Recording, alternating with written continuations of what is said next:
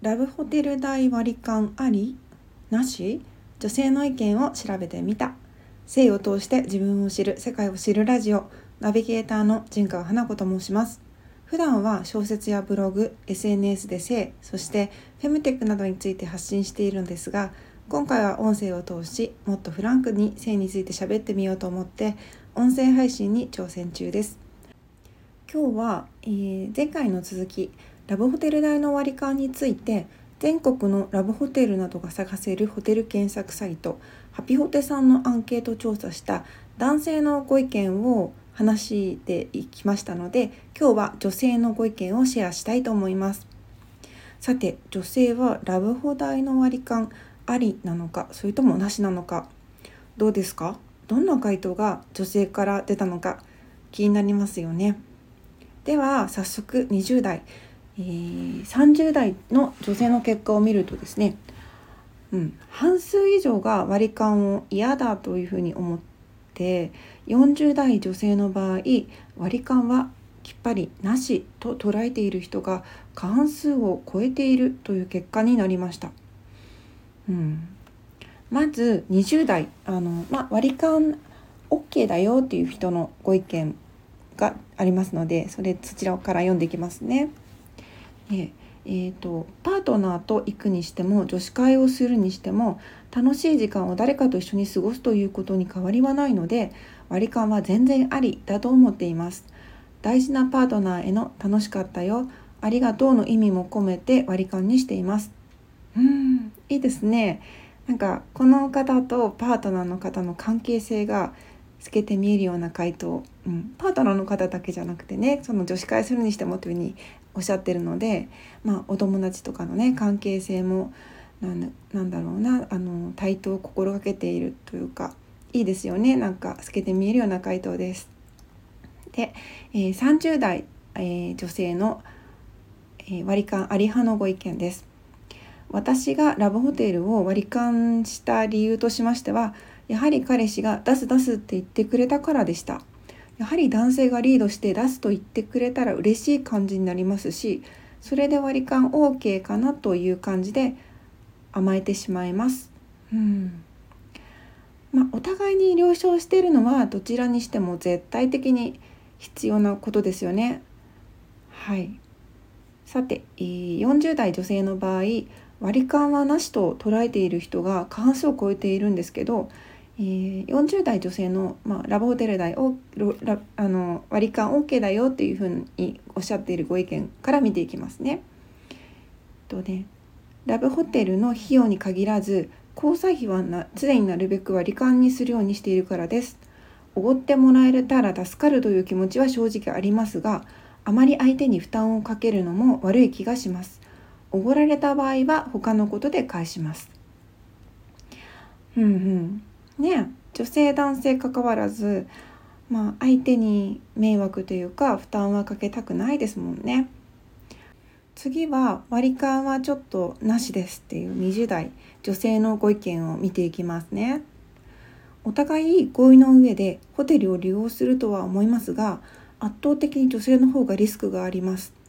いざという時に辛い思いをするのは女性であり男性は女性に比べてリスクは少ないです。体のリスクが少ない分金銭的な面では男性が女性より多く負担してほしいと思うからです。うん確かにそうですよね、うん、次30代、えー、ラブホテル代割り勘はなしっていう女性のご意見。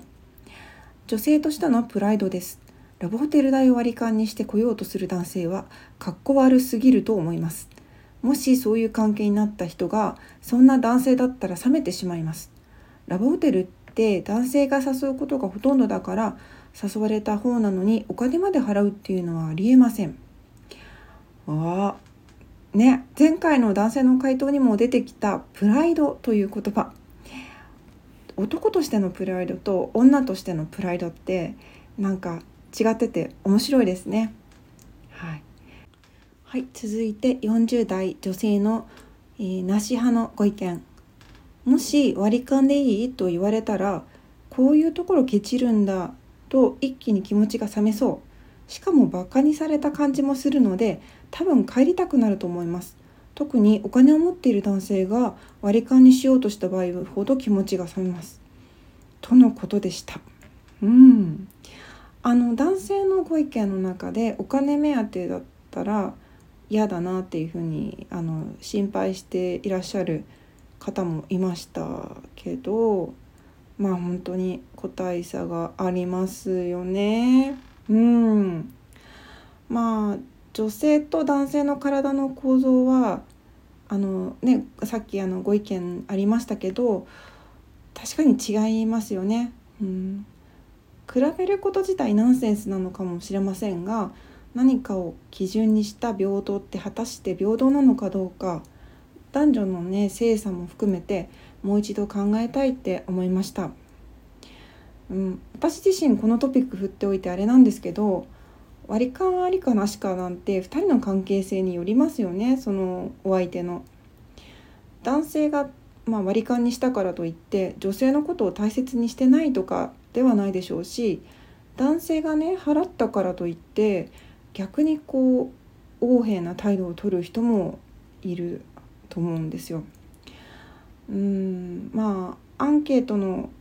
結果を見ると割り勘は全然問題ないっていうふうに回答したのは男女ちょ男女ともにね少ないっていう傾向にありました。でもあの遊びだと割り切っていたら払いたい男性そして女性も多いかもしれないし本命の彼や彼女でも金銭的にどっちかがね困っていたらまあどっちかまああの困っているんだったらまあもう片方の方が払うっていうことはまあ人間的に思いやりというかそうなんだろうな っていうことも言えるのかな。まあラブホテルって結構難しいですよね。それでも困っているんだったら最初から行くなよっていう意見もあるだろうしそうですね。こればっかりは本当にうんわからないまあでもその時の状況や相手との関係性によってまあさっきも言ったかもしれないんですけど回答は変わってきますからもうありでもなしでも本当にお互いが気持ちいいのが一番ですよね。お財布とそしてもう心と体についとってもうどっちが自分たちにとって自分にとっていいのかっていうのを、うん、あの相手に伝えるっていうことも大切だなって思いました。ね、今回話したまあ性にまつわる出来事や情報をノートの記事でも書いています。また「フィーリングといえばお相手はポルノ依存症」というコメディ小説が絶賛 Amazon の電子書籍 Kindle そしてあの書籍がねついに販売されました私のプロフィール欄にホームページやリンクなども貼っておきますお時間のある時に読んでいただければとっても嬉しいです。ここまで聞いていただきありがとうございます。純川花子でした。